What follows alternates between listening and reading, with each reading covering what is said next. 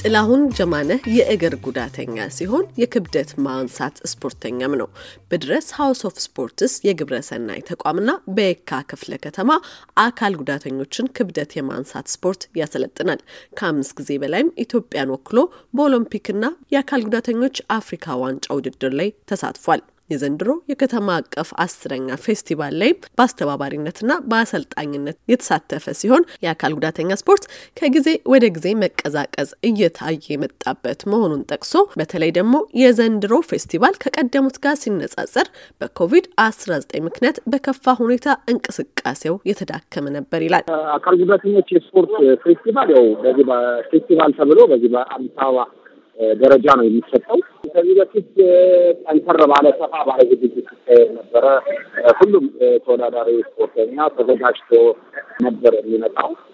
ግን ከቀደም ከነበሩት ቀደም ከነበረው ጊዜዎች በጣም እየቀዘቀዘ እየቀዘቀዘ የመጣ ነው። በተለይ ደግሞ ኮቪድ ከገባ በኋላ ሙሉ ለሙሉ ቀዝቅዞ ተቋረጠ ማለት ይቻላል። ምክንያቱም ውድድሮች የሉም፣ ልምምዶች የሉም፣ የቡድን ስፖርቶች አሉ እንደ ባስኬትቦል እነዚያ ሁሉ በኮቪድ ከገባ በኋላ ተቋርጠው በጣም ተተጋዘው ያሉ። ጥላሁን በዋናነት የአካል ጉዳተኞች ስፖርት መነቃቃት እንዲኖረው መንግስት አካታች በሆነ መልኩ የስፖርቱን መድረክ መክፈትና የስፖርት ቦታዎችም ለአካል ጉዳተኞች ምቹ እንዲሆኑ መስራት አለበት ይላል። የመንግስት የስፖርት ቢሮዎችን ትኩረት ሰጥተው ወደ ስፖርት እንዲገባ ምርታማ እንዲሆን ተጠቃሚ እንዲሆን የበኩላቸውን አስተዋጽኦ ማድረግ አለባቸው ብዬ ነው ምክንያቱም more እነሱ ናቸው ስፖርቱን እየመሩ ያሉት የመንግስት አካላት። ስለዚህ ስፖርቱን በተሻለ መንገድ በ material በምናምን አድርግ የተለያየ ቁሳቁሶች ስፖርቱን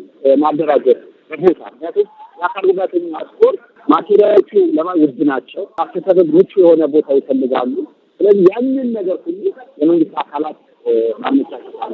ጥላሁን ከራሱ ተሞክሮ በመነሳት ስፖርት ለአካል ጉዳተኛው ከምግብ፣ ውሃ፣ መጠለያ፣ የአካል ጉዳት ማገዣ መሳሪያዎች በኋላ የሚመጣ አምስተኛ መሰረታዊ ነገር እንደሆነ ጠቅሶ ስለዚህም አካል ጉዳተኞች በስፖርት ዙሪያ ያላቸውን ግንዛቤ በማሻሻል ስፖርቱን ለውድድር እንኳን ባይሆን ጤናቸውን ለመጠበቅ ሲሉ ሊጠቀሙበት ይገባል ይላል።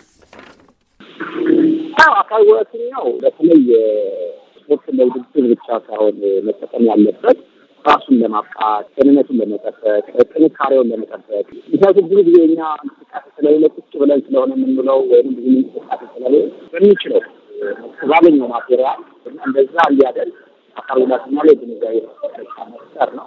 ጥላሁን ጀማነ በኮቪድ-19 ወቅት ብዙ አካል ጉዳተኞች በቤታቸው መቀመጣቸውን በማስታወስ የስልጠና ምክረ ሀሳቦችን በቪዲዮ ያዘጋጀ ሲሆን አካል ጉዳተኛውን ጨምሮ ሌሎች ባለድርሻ አካላትም ፌስቲቫሎች በመጡ ቁጥር ሳይሆን የስፖርትን መሰረታዊነት በተረዳ መልኩ በዘላቂነት ለውጥ ለማምጣት በቅንጅት ሊሰሩ ይገባል ብሏል። ለአሜሪካ ድምጽ ሬዲዮ ኤደን ገረመው ከዋሽንግተን ዲሲ